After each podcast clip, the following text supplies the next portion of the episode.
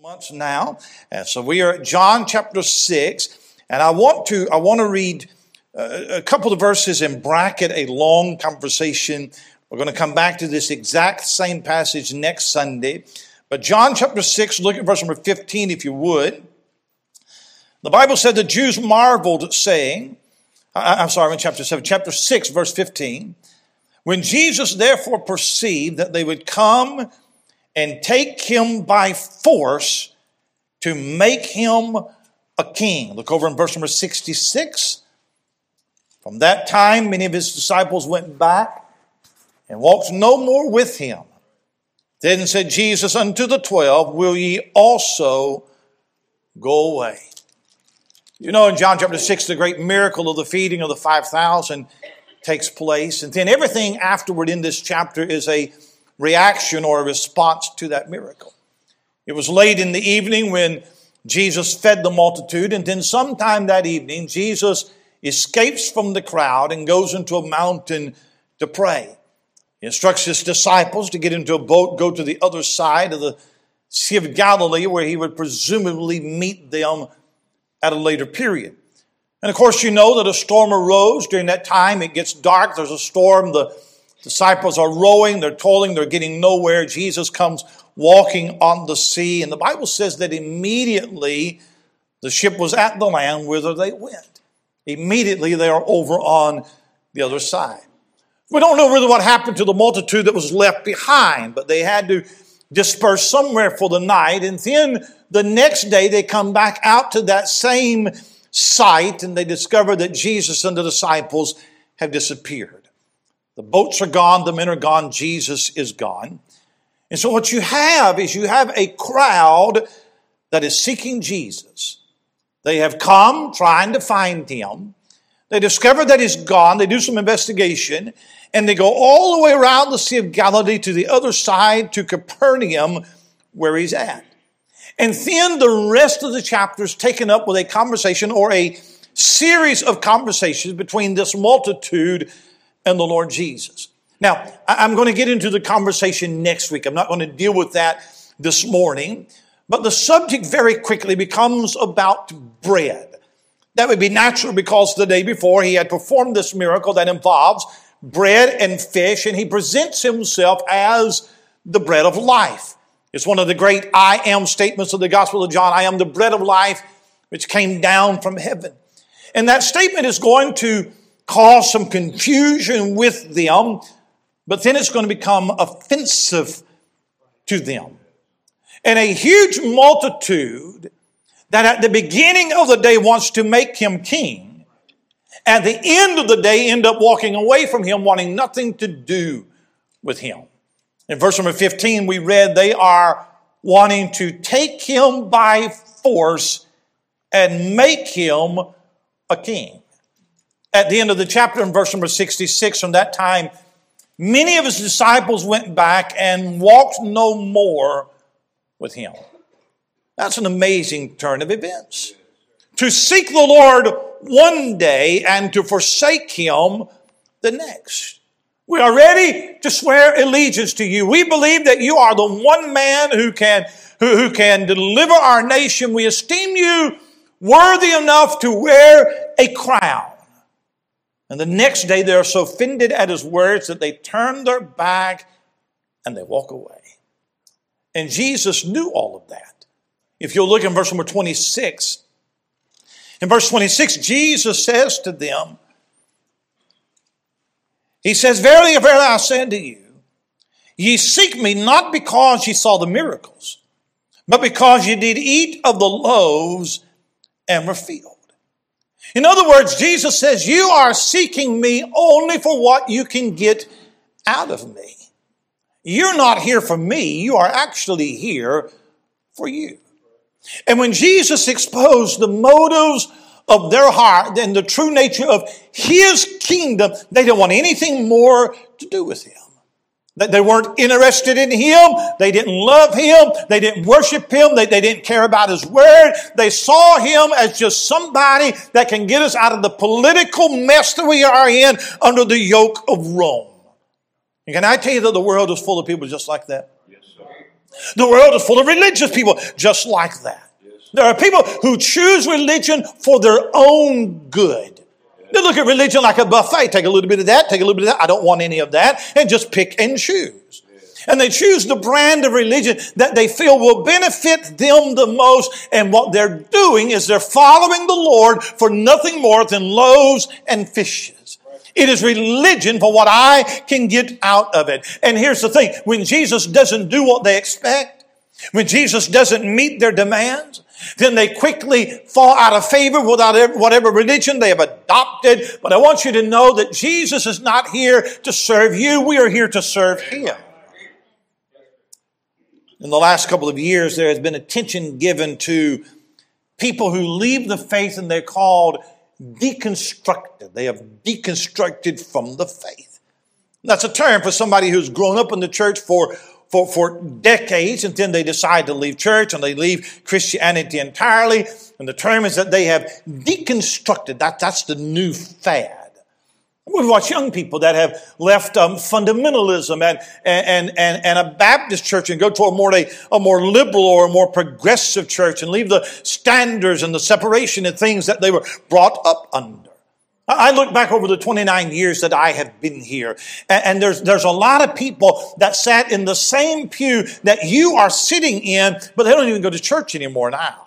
They never darken the doors of a church. People who sang in the choir, people who sang in the church, and people who said amen, and people who, who said that, boy, we, we, we are one of the chosen few, and now they have nothing to do with God. They have no testimony. They have no church life. They have no walk with God. In fact, I look out over the congregation even now. We got a lot of people that are missing today, and that's all right. But I look out over the congregation even now, and I wonder how many are sitting here will one day not even darken the doors of church. You say, oh, it can never happen to me. Oh, be careful. Be careful. You don't know what the devil can put in your heart. You don't know what can happen to offend you and cause you to leave. What a great perplexity that someone can claim him as Lord today and refuse to serve him tomorrow. Will ye also go away? That's what the Lord asked the disciples. When I, think about that possibility of leaving the Lord, there's really, there's really three ways that it can happen. And the first is that it can happen doctrinally. Sometimes a person leaves the faith and becomes infidel in his beliefs. The Bible word for that is apostasy. He is apostatized from the faith. He is treated as an unbeliever or a heretic in the faith. And when that happens, we have good reason to question whether that person was ever saved or not. Now, I don't believe that a person can lose his salvation. But I know that a person can play a good religious game without ever being saved. They can leave doctrinally. But then, but then a person can leave the Lord spiritually. That's when they don't leave the church in body, but the heart has left a long time ago. You can grow cold and, and spiritual and apathetic in your life because of spiritual neglect and, and church and the things of God. They don't hold dear for you anymore. And you're still coming and you're still sitting in the pew, but there's nothing precious about it at all. The outward remains pretty much the same. But religion is just a facade. There's no power in your life. You can leave spiritually. But then, but then I think practically. That's when the feet follows the heart. And the person decides, I'm just done with church. And for practical purposes, there is no spiritual activity in his life. There's no church, there's no prayer, there's no Bible reading. And there's people that sit in our church, and the only Christian activity that they have is sitting in the church pew and listening to a preacher preach for about 30 or 40 minutes on a Sunday morning, and that's all. And I tell you that if that's your spirituality, if that's your level of Christianity, it won't be long before you won't even do that. But that's the only activity that you have. When you're already halfway out the door, it won't be long before you are always out the door. And I'll tell you that no matter how it happens, it's always a terrible thing. Paul wrote in Galatians chapter 4, he said, Now, after that you've known God, or rather are known of God, how turn ye again to the weak and beggarly elements, whereunto ye desire again to be in bondage. Paul was perplexed that the Galatians could be set free from idolatry, but yet want to go right back to that old system. You've been set free from, from Judaism and you want to go back to those beggarly elements when you have tasted the goodness of God. How could you ever have a taste for the world? If you've known the sweet serenity in following the Lord, why would you ever walk away from him? That's, that's what perplexed Paul. And it's against that backdrop that I, I, want to examine this scene with you. And here's the question that I, I want to ask and answer is why do some start with Christ but don't stay with Christ? Why do people ever leave church? Well, why do people that once seemingly had a thriving spiritual life, well, what, hap- what happens that they just, they just abandon it and, and walk away from it? How, how does somebody say, I want you as my king? And the next day, said, I don't have anything to do with you. And I think there's several characteristics found in this chapter. Come back to verse number one. I'll tell you the first one is, is, is they are attracted by the crowd. Look at verse number one. After these things, Jesus went over the Sea of Galilee, which is the Sea of Tiberias. And a great multitude followed him because they saw his miracles, which he did on them that was disease. Now, th- this is the end of the Galilean ministry. Period of time, about 18 months in his ministry. He's in Galilee. He's performed hundreds of miracles around the Sea of Galilee, around Capernaum. It, it, it, is, it is no stretch of the imagination that everybody in Galilee knows his name and they, they, they know about the works that he's performing. His, his popularity is at an all-time high. Everywhere that he goes in Galilee, he is followed by a large crowd because the world had never seen a man that could heal diseases and conquer devils and control nature and, and raise the dead. And when there's a lot of people talking about Jesus, then it's real easy for you and I to talk about Jesus too. When the entire village goes out to see Jesus, then it's real easy just to follow the village and go out to see Jesus as well. When the throng says that we want him to be our king, then the mob mentality says, well, we want him to be our king as well, and just to kind of go along with it because everybody else is saying it. And sometimes people have an initial attraction to Christianity because it's the thing to do. Look at the rise of megachurches all over, not just America, but all over the world. I mean, there's churches, there's churches this morning that have 20, 30, 40,000 people in attendance. The appeal of the Joel Osteens and the T.D. Jakes and the Steven Furticks, they've got tens of thousands of people attending their church, but, but many of those people are there because it's cool. It's attractive. It's popular. You got the program that I'm looking for. And by the way, whenever Christianity is made attractive to the world, there will be some that wants to join for the attraction as long as you don't make any demands of their life. But I want to caution you against anything Christian that the world is in love with. When the world approves it, when the world puts their stamp of approval on something that is supposedly Christian, be careful, there's something wrong with it. When Hollywood produces a movie about Jesus Christ and the world that hates Christ loves the movie, there's something wrong with the movie. Yeah. I, am thankful for any celebrity that gets saved, but Jesus doesn't need a celebrity endorsement. We get so excited at the professional football player that says a good word for God as if God needs some star, some movie star to endorse him. He doesn't need an endorsement. Are we okay with that? And some people get attracted to the crowd. They're enamored by what's popular. I tell you what's not popular, preaching on sin and judgment. Repentance and holiness.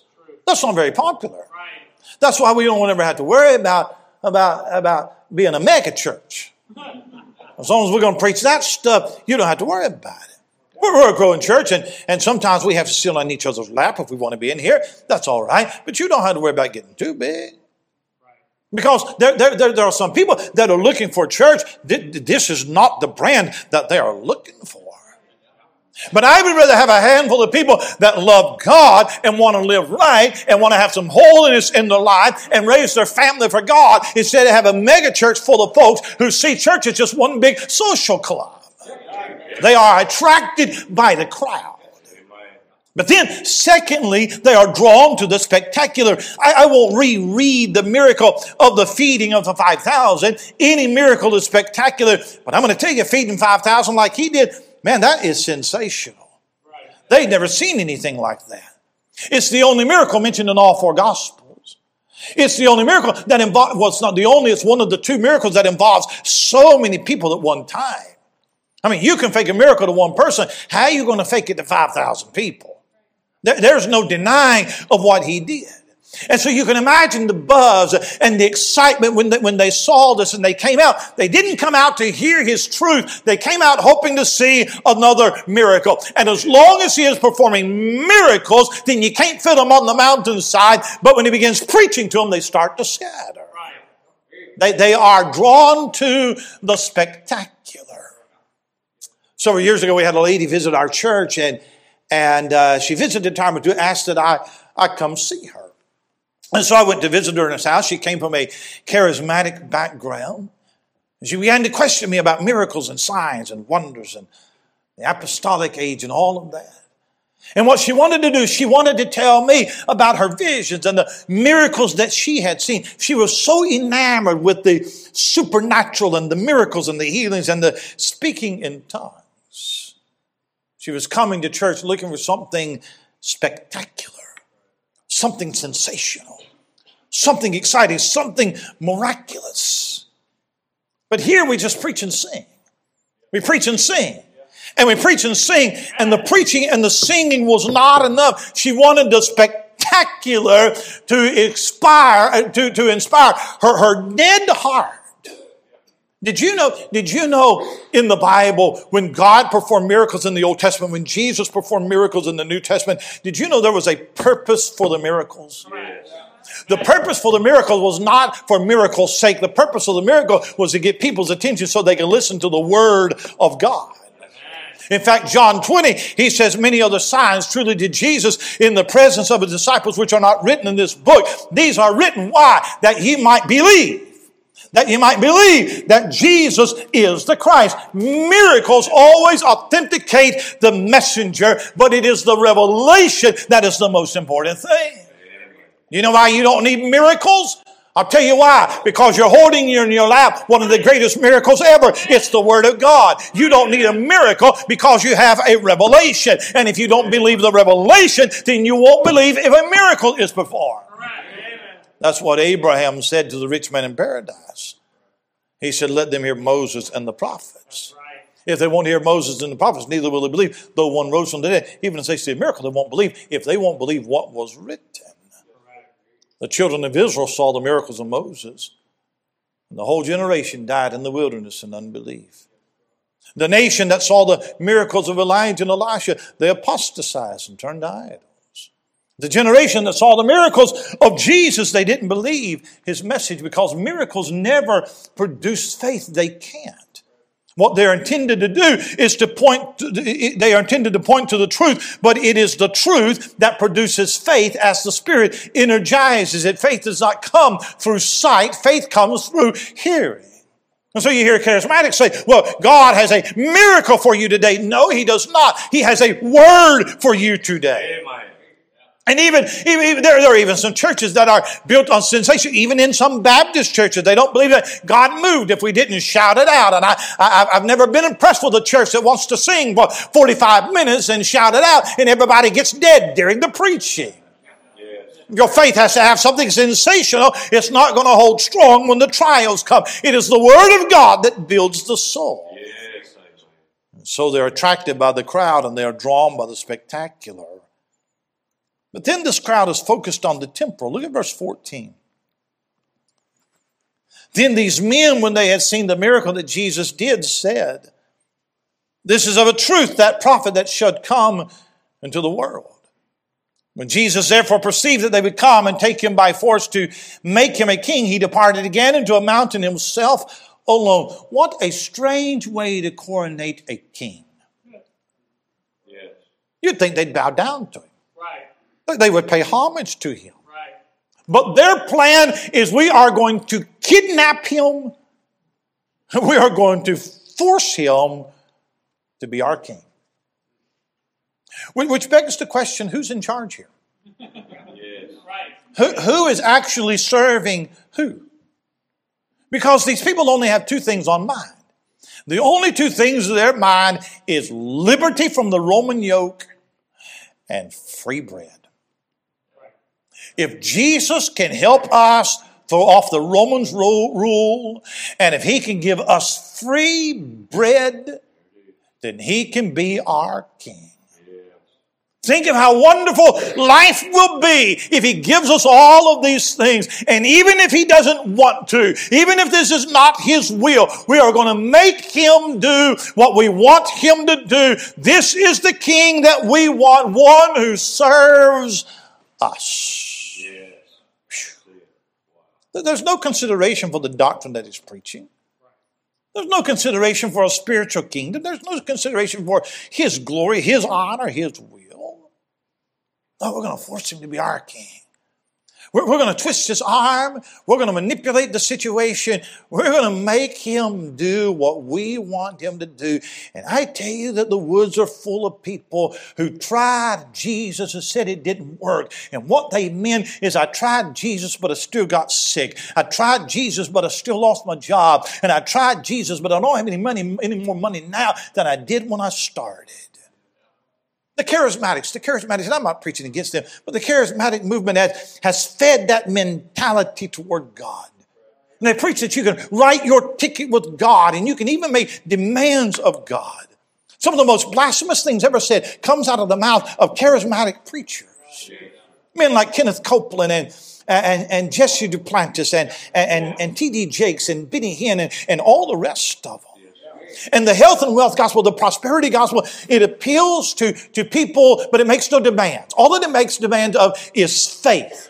But there's no demand of holiness. There's no demand of devotion or dedication to Christ. It just promises that if you have faith enough that you'll be rich and healthy. But the name it, claim it religion, it is hucksterism at its best is what it is.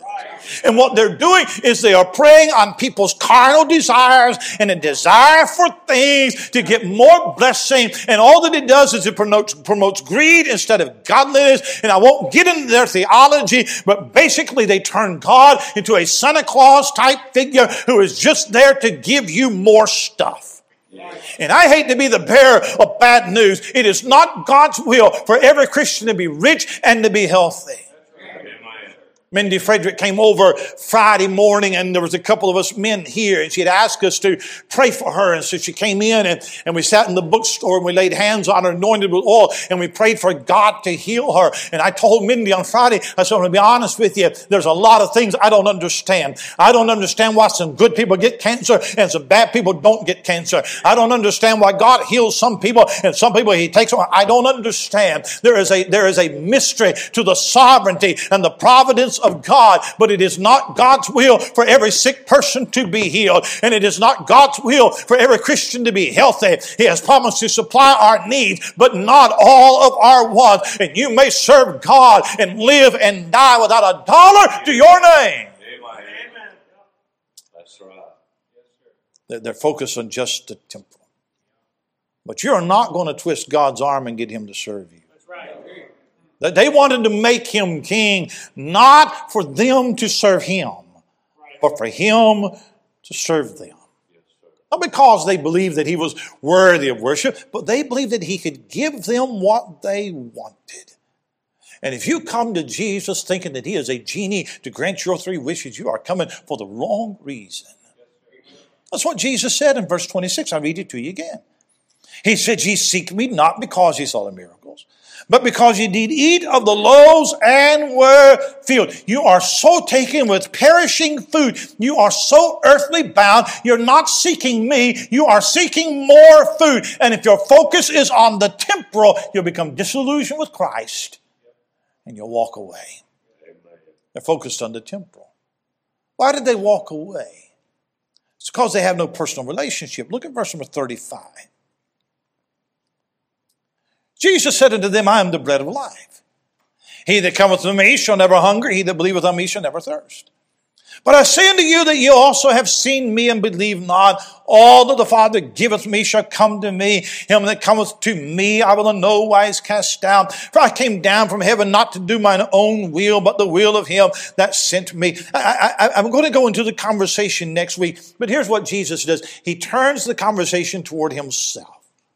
And because there had just been a miracle involving bread, he uses that to present himself as the bread of life. And here's the gist of the conversation we'll see next week. The gist of the conversation is that you don't need more physical bread. What you need is spiritual bread. And Jesus makes very strong claims about himself. He says, I am the one that is sent down from heaven. I am the one that can satisfy your hunger.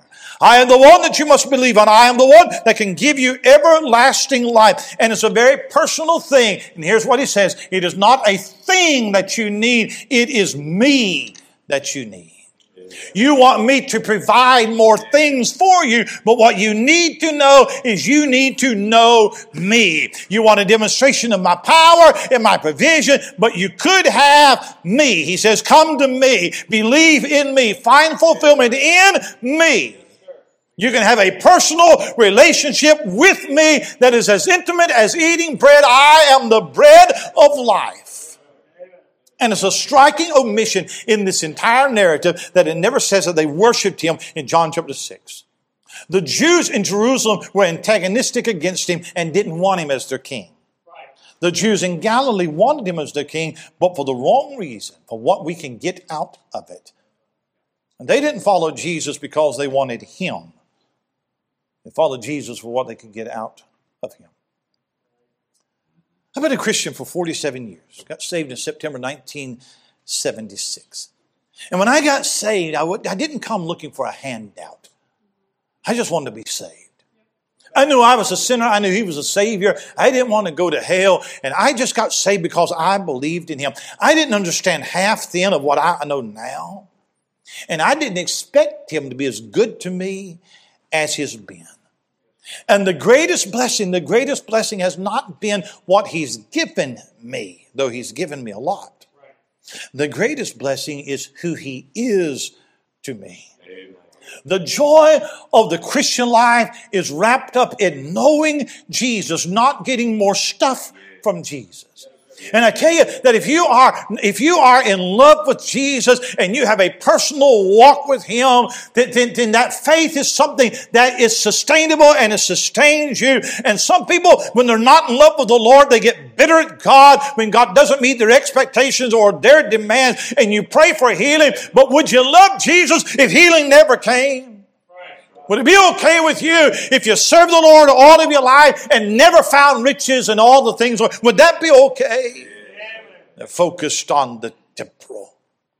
I give you the fifth characteristic of these, and then I'll, I'll be finished. But they develop a critical spirit.